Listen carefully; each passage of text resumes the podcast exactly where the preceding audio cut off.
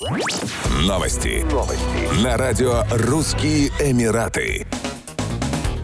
В Дубае владельцы крупной собаки оштрафовали на 2000 дирхамов после того, как она покусала вышедшего на пробежку жителя спального района GVC. Сообщается, что собака японской породы напала на мужчину и укусила его в пах, в результате чего ему потребовалась экстренная медицинская помощь. Пострадавшего доставили в больницу, где ему наложили швы. Выписавшись из больницы, потерпевший разыскал владельца собаки и попытался разрешить проблему, однако собаковод отказался от сотрудничества. В результате пострадавший обратился в отделение полиции. В муниципалитете университете Дубая уточнили, что собак данной породы разрешено держать в ОАЭ. Кроме того, питомец получил все необходимые прививки. Как заявил хозяин собаки, потерпевший сам приблизился к его четвероногому другу без его разрешения и начал заигрывать с ним. А после инцидента начал просить у владельца собаки деньги. Суд постановил, что инцидент произошел из-за того, что хозяин спустил собаку с поводка и оштрафовал его на 2000 дирхамов.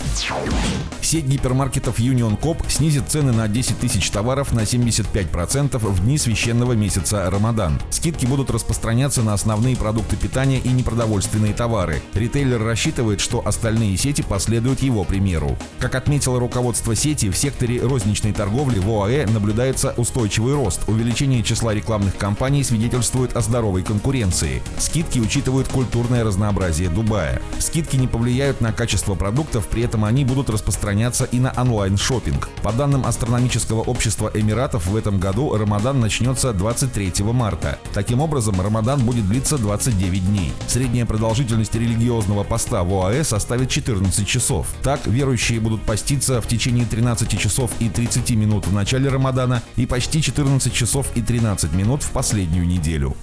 Еще больше новостей читайте на сайте RussianEmirates.com